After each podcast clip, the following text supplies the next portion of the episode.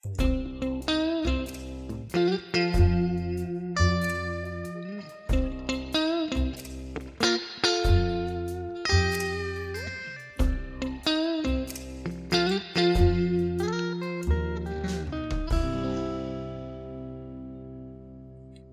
The Time Project ครับคุ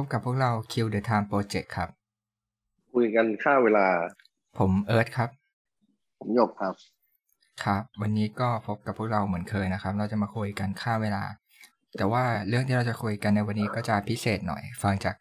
อ่าโทนเสียงแล้วก็น้ำเสียงที่ผมปรับลงให้มันต่ำลงแล้วก็เย็นลงนะฮะก็คือวันนี้เราจะมาคุยกันเรื่องเรื่องสยองสามสิบสองบรรทัดนะครับแต่ว่าคือถ้าเกิดเราคุยกันสองคนเนี่ยเรื่องมันอาจจะน้อยเพราะว่าผมก็ไม่เคยเจอเหมือนกันแล้วก็เรื่องของหยกก็อาจจะไม่ได้ไม่น่ากลัวครับมีนิดเดียวครับเราต้องหาผู้ร่วมอุดมการณ์ใช่ครับวันนี้เราก็เลย มีแขกรับเชิญของเรานะครับสองคนก็คนแรกครับพี่วินครับครับสวัสดีครับผมผมวินครับครับผมแล้วก็แขกรับเชิญอีกคนนึงนะครับก็คุณต่ำครับผมครับสวัสดีครับครับก็วันนี้เราก็จะมาตาม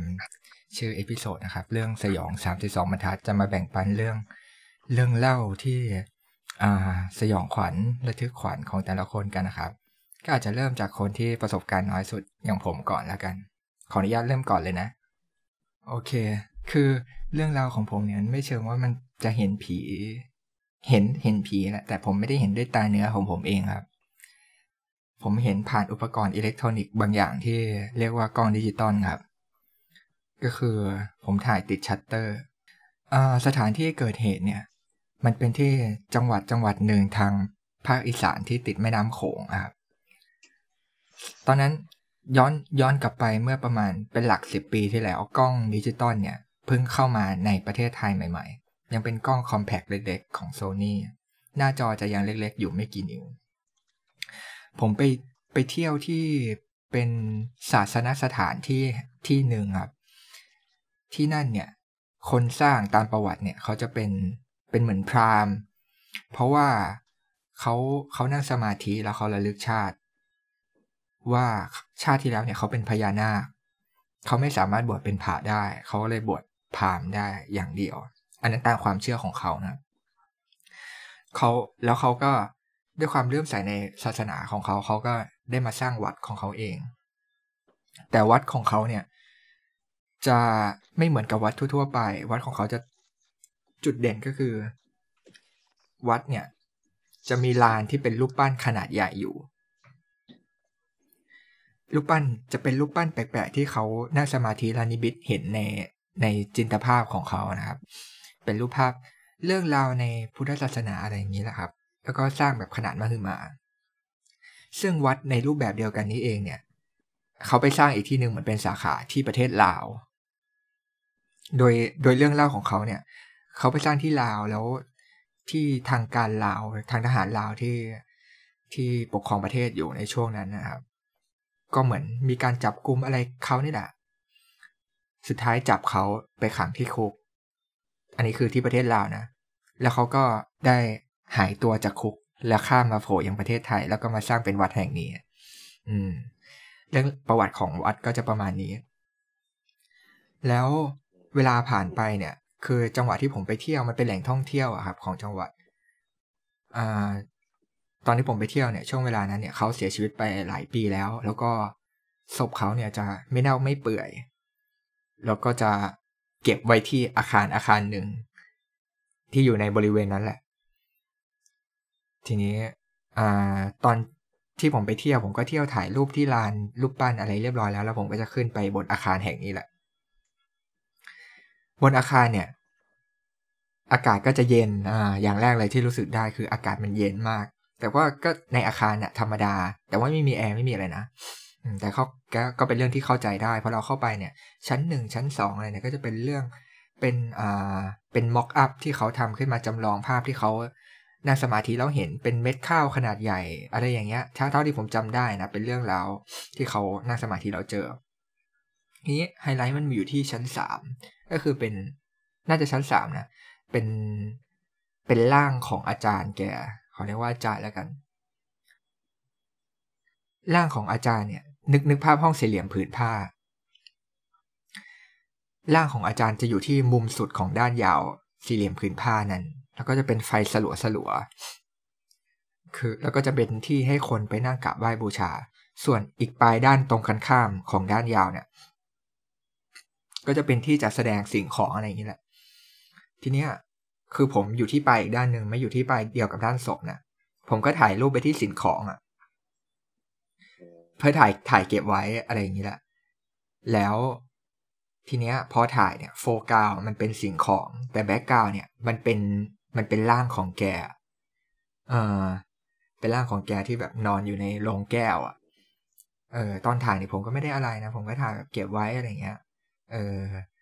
แล้วก็พอถ่ายเสร็จผมก็ไปกราบกราบร่างของแกจบไม่มีอะไรครับเรื่องมันมาเกิดตรงที่ผมลงมาจากอาคารนั้นขึ้นรถกำลังขับรถมุ่งหน้ากลับจังหวัดระหว่างที่อยู่ในรถเนี่ยก็เปิดดูรูปกันกับพี่ที่ไปด้วยกันคือไม่ได้ขับรถเองก็เปิดดูรูปในกล้องคอมแพคนั่นแหละเพราะมันกล้องดิจิตอลมันสามารถเปิดดูรูปได้แล้วเนาะเออแต่ว่าด้วยความที่สมัยก่อนมันยังเป็นจอเล็กๆอยู่ผมก็เลื่อนไปดูแล้วก็ขำรูปนู้นรูปนี้แบบเก๊กท่าถ่ายกับรูปปั้นอะไรเงี้ยจนมาเจอรูปหนึ่งเป็นรูปที่ผมเล่าไปนั่นแหละว่าถ่ายถ่ายถ่ายส่วนจัดแสดงแล้วข้างหลังเป็นศพของอาจารย์แกในรูปนั้นเนี่ยมองเลื่อนไปผ่านเผลอๆเนี่ยถ้าเกิดเต็มรูปนะยังไม่ได้ซูมเนี่ยมองผ่านในจอเล็กๆของกล้องเนี่ยมันจะเห็นเหมือนแสงขาวๆพาดผ่านหน้าจอเป็นเส้นตรงเหมือนแสงสะท้อนอะไรสักอย่างอืมก็ไม่ได้เอะใจอะไรจนกระทั่งทะลึ่งไปซูมดูแบบจะไปซูมดูของส่วนจัดแสดงแหละว่ามันเป็นยังไงทีนี้พอเราไปซูมดูปุ๊บเราถึงได้รู้ว่าไอ้แสงสะท้อนเส้นขาวๆที่วิ่งผ่านหน้ากล้องอ่ะมันไม่ใช่แค่แสงคือพอเราซูมเข้าไปเนี่ยเราเราเห็นว่าเป็นคนที่ที่มีร่างกายที่แบบโป่งแสงอ่ะเออเราเราเห็นเป็นแบบไหล่ผมแล้วเป็นหูเขาเลยนะเขายืนหันหลังอยู่ไม่เห็นหน้าแล้วเป็นชุดสีขาวมันเลยเห็นเป็นแสงสีขาวเออยืนหันหลังหันหลังกึ่งข้างๆอ่ะคือเราจะจะรูปนี้คุณยังเก็บไว้อยู่ไหมครับไม่เก็บเพราะเพราะว่าคือหลังจากนั้นอ่ะพอดูบนรถแบบเฮ้ยนี่มันอะไรเนี่ยแบบกลัวมากเลยเออแล้วก็แบบบอกพ่อบอกแม่จนกลับมาที่บ้านพอกลับมาที่บ้านเนี่ย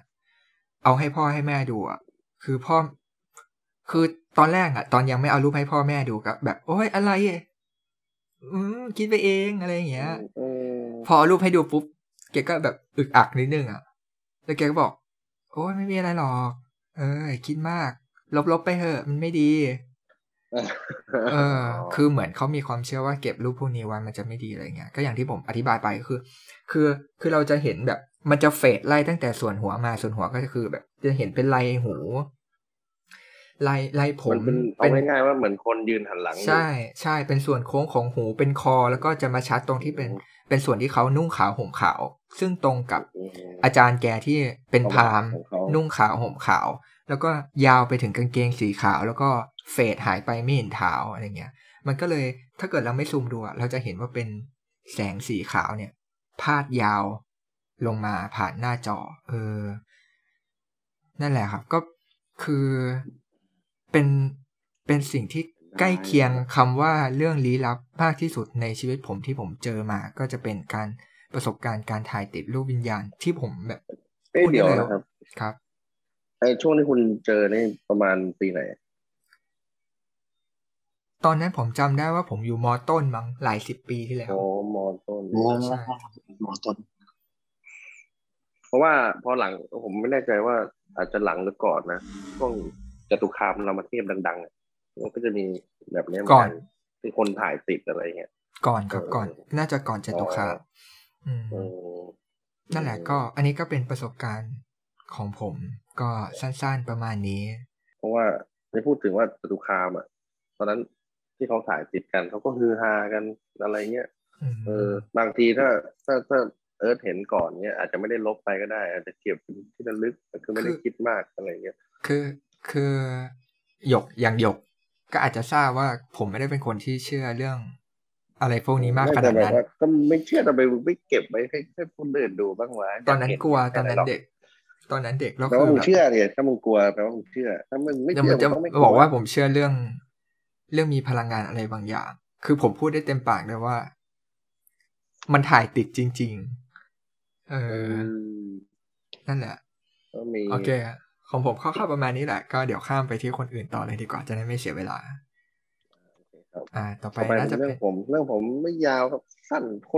ตรๆครับเป็นประสบการณ์ในชีวิตที่คิดว่าเข้าใกล้เรื่องลี้ลับมากที่สุดเหมือนกันครับคือตอนที่ผมไปทัศนศึกษาครับเขาก็จะมีแบบว่าพิสูจน์ความกล้าครับย้อนย้อนกลับไปเมื่อสักกี่ปีที่แล้วครับกี่ปีแล้วนะประมาณถ้าตอนนี้ผมยี่สิบแปดก็ประมาณแปดปีตอนประมาณอายุยี่สิบโอเคครับประมาณยี่สิบครับผมเรียนอ่านั่นประมาณนั้นคราวเนี้ยเขาก็ทดสอบความกล้าตอนกลางคืนอ่าเขาก็ให้ไปเป็นคู่นะสองคนสามคนเออแล้วแต่จำนวนที่พอดีครับวันนั้นก็เป็นวันที่ฝนตกฟ้าร้องด้วยเออแล้วก็เดินตามไปในป่ามันก็จะมีแบบเขาเรียกอะไรฐานเออมันจะมีฐานใช่ไหมเออเดินตามไปเนี้ยเจอฐานปุ๊บคุณก็จะบอกฐานต่อไปอะไรเงี้ยเป็นเวลาช่วงสักกี่โมงเนี่ยตอนที่เริ่มโอ้ก็มืดนะครับน่าจะประมาณสองสามทุ่มอะไรเงี้ยนะน่าจะสองทุ่มโอเคครับครับคือมันมืดแล้วอ่ะตรงนั้นมีแต่ป่าบอกเวลาไม่ถูกเหมือนกันแต่คือกลางคืนแล้วน่าจะสองทุ่มเป็นต้นไปครับคราวนี้แต่แม่งเสือกมีฝนมาด้วยฝนฟ้าคะนองนิดๆหน่อยๆนะไม่ได้หนักอะไรมากอืมคราวนี้แล้วก็กอดคอไปกับเพื่อนสองสามคนอ่าคราวนี้มันก็มีฝนด้วยแล้วก็เออมองฝนบ้างมองฟ้าบ้างมองอะไรนี่บ้างแล้วผมอ่ะไปมองเห็นคล้ายๆเป็นกระท่อมแล้วมีผู้หญิงคนหนึ่งใส่สบายใส่สบายผมยาวป่าบ่าถึงหลังเออผมยาวถึงหลังประมาณนั้นเออแล้วก็เขาก็เดินออกมาจากกระท่อมอะไรเงี้ยแล้วก็เดินออกมาแต่ว่าผมก็เห็นนะผู้หญิงแต่ว่าณณเวลานั้นผมคิดว่าเอ้ยครูฝึกหรือเปล่าวะอะไรเงี้ยเออเดินออกมาอะไรเงี้ยน่าจะเป็นครูฝึกปลอมตัวมาหรือเปล่าอะไรอย่างเงี้ยคราวนี้พอเห็นปุ๊บใช่ไหมเราก็ไม่ได้อะไรเว้ยเราคิดว่าเป็นครูฝึกเราก็ไม่ได้แบบไปสะกิดเพื่อนนะตอนนั้นเออเสร็จแล้วเราคิดว่าเราเดินไปถึงจุดนั้นแหละจุดที่เราเห็นกระท่อมอะแล้วแม่งไม่มีกระท่อมไงไอ้เหี้ยกูก็มองอยู่นั่นแหละมองมองหานั่นแหละแม่งไม่มีกระท่อมคิดว่าเราถึงจุดนั้นแล้วอ่ะจุดมันมีกระท่อมไงเออคือจากจุดแรกที่เรามองเห็นกระท่อมเนี่ยแล้วพอเราเดินไปไกลมากพอเราเดินไปยังจุดที่น่าจะเป็นกระท่อมเรากลับไม่เจอกระท่อมอืมใช่แล้วก็เอ๊ะแม่งเราก็นึกว่าครูฝึกแบบทำกระท่อมขึ้นมาจะหลอกนักเรียนอะไรอย่างเงี้ยเออเราก็เลยไม่ได้เอะใจตอนแรกแต่พอเดินไปถึงแล้วก็มองซ้ายมองขวาคือพยายามหากระท่อมนั่นก็ไม่มีไงครับแล้วก็ไอ้เหี้ยละอะไรละกูเห็นอะไรวะเนี่ยเออแล้วก็แบบว่าก็เลยลองก็เลยสะกิดถามเพื่อนเฮ้ยเฮ้ยมึงมึงมึงเห็นผู้หญิงบ้างไหมเมื่อกี้อะไรเงี้ยเออเพื่อนบอกว่าไม่เห็นอ้าวเหี้ยละไงเออไม่เห็นเว้ยแต่คือภาพผู้หญิงที่เราเห็นมันเป็นผู้หญิงสมัยก่อนคือใส่สบงสบายอะไรพวกเนี้ยมีสบายอ่ะเออเป็นผู้หญิงสมัยก่อนเออซึ่งตอนแรกเราไม่ได้เอะใจเพราะเราคิดว่าอาจจะเป็นครูฝึกก็ได้แต่ว่าเป็นผู้หญิงเลยนะแล้วผู้หญิงมันเหมือนจะสวยด้วยอ่ะเราก็ลืมคิดไปว่ามันไม่ได้มีผู้หญิงนี่หว่าในในทหารกองร้อยอ่ะเออใช่ไหมคือถ้าครูฝึกมามันก็น่าจะมีหุ่นเหมือนผู้ชายตอนนั้นเราไม่ได้คิดนะที่เห็นตอนแรกเราคิดว่าเออเขาปลอมตัวแต่คิดไปคิดมาอีกทีเออมันเป็นผู้หญิงแบบผู้หญิงเลยอ่ะแล้วเหมือนจะสวยนะแต่ว่าไม่เห็นหน้าเห็นแต่ข้างหลังเออเหมือนเขาออกมาจากกระท่อมเพื่ออะไรสักแป๊บนึงแล้วเขาก็กลับเข้าไปอะไรเงี้ยเหมือนมาโผล่ให้เราเห็นเฉยๆมั้งอืมผมมาคิดดีๆอีกทีเออวะมันไม่มีผู้หญิงนี่หว่าในกองฝึกกองร้อยเออแล้วก็ถามเพื่อนเพื่อนก็ไม่เห็น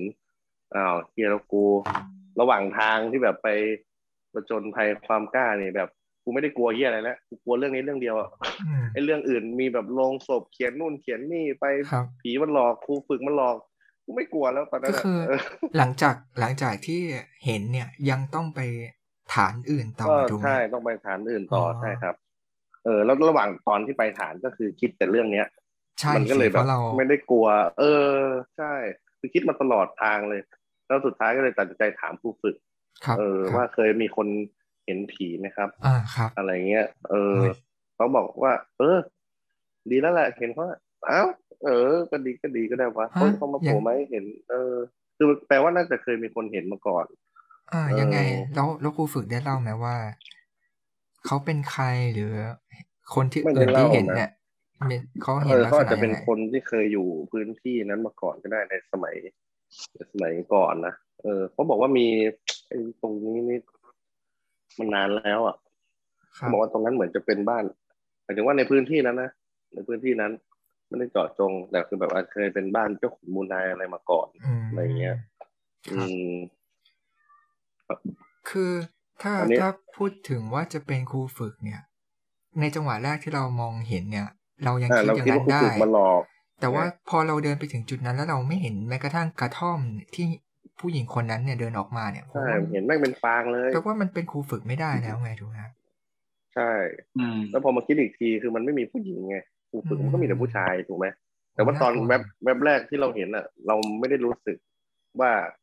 เป็นผีครับเราคิดว่าเฮ้ยเขาแต่งตัวมาหลอกไง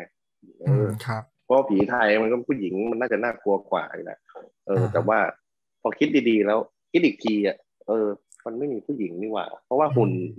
ตัวทรงอะไรเงี้ยคือเราเห็นเป็นผู้หญิงเลยเราความรู้สึกเราอ่ะเป็นผู้หญิงเลยนะไม่ได้แบบคนแต่งในความรู้สึกแรกแต่พยายามทำให้ตัวเองไม่กลัวก็คือคิดว่าไม่ใช่ผู้หญิงนี่น่าจะเป็นครูฝึกพอกูเดินมาถึงฐานปุ๊บกูถึงเริ่มกลัวใช่ไหมแบบว่าเอ๊ะพี่ฐานอยู่ตรงนี้เหรอเออถามเขาฐานตรงนี้เหรออ่าตรงนี้อ้าวนึกว่าจะมีฐานอื่นอีกอะไรเงี้ยเออแล้วมันกระท่อมไม่มีหรอครับเอออะไรอย่างเงี้ยแล้วจากแล้วจากคืนนั้นเนี่ยเราต้องอยู่ที่ศูนย์ฝึกนั้นอีกกี่วันก็อยู่อีกน่าจะวันสองวันนะครับแต่ก็ไม่จะไม่เจออะไรไม่เจออะไรแล้วใช่ไหมเข้าวงเข้าเวรอะไรก็ไม่มีเออก็คือเจอแค่ครั้งนั้นครั้งเดียวฟังจากที่ครูฝึกเล่าอืมก็เขาก็คงออกมาให้เจอกันในหลายๆรุ่นแล้วล่ะถูกไหมอืมใช่คือเราเป็นคนเดียวที่เจอนะครับคือคนอื่นในรุ่นมันไม่มีใครเออแบบว่าวันนั้นคุยคุยกับเพื่อนคนอื่นไม่มีใครเจอเลยใช่ไหมในรุ่นนอกจากสองสามคนนั้นอ่ะคนที่มาแบบเราคุยกับเพื่อนที่มาด้วยกันสองสามคนที่ไปไปไปแบบกอดคอกันไปเลยเขาก็ไม่เห็นใช่ไหมพอพอเราหลังจากเราบอกครูฝึกคือเราไม่ได้เชิงบอกเราเราถามมากกว่าแล้วเขาก็เลยถามว่าเราเห็นอะไรอะไรแบบเนี้ยเออพอพอจบคอร์สเนี้ยวันรุ่งขึ้นแม่งครูฝึกก็จับกูออกไปพูดกลางห้องเลยเออว่าว่ากูเห็นอะไรอย่างเงี้ยแล้วก็เล่าให้เพื่อนฟังแล้วคนอื่นก็ไม่ได้มีอ่าปฏิกิริยาหรือว่ามีเรื่องที่จะแบบขึ้นมาเสริมแต่ว่ากูน่าจะเห็นคนเดียวประมาณนั้นเออใช่โอเคก็เป็นเรื่องเป็นอะไรที่แปลกๆที่เจอระหว่างที่ไปเข้าค่ายฝึกอ่าใช่ครับครึ่งแบบในชีวิตนี้ก็ไม่ได้คิดว่าจะเห็นอะไรแบบนี้นะ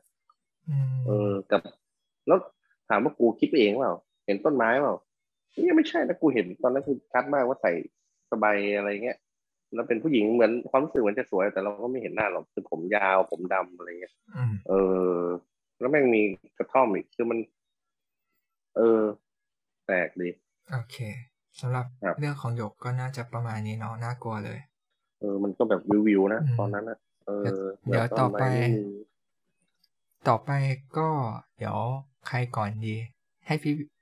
ต๋ำต๋ำมีเรื่องอะไรจะเล่าไหมครับอ๋อให้คนอื่นก่อนเลยครับวันนี้มาเป็นผู้สังเกตการณ์แล้วกันนะครับอ๋อโอเคมีมีความคิดเห็นยังไงกับสองเรื่องแรกบ้างครับก็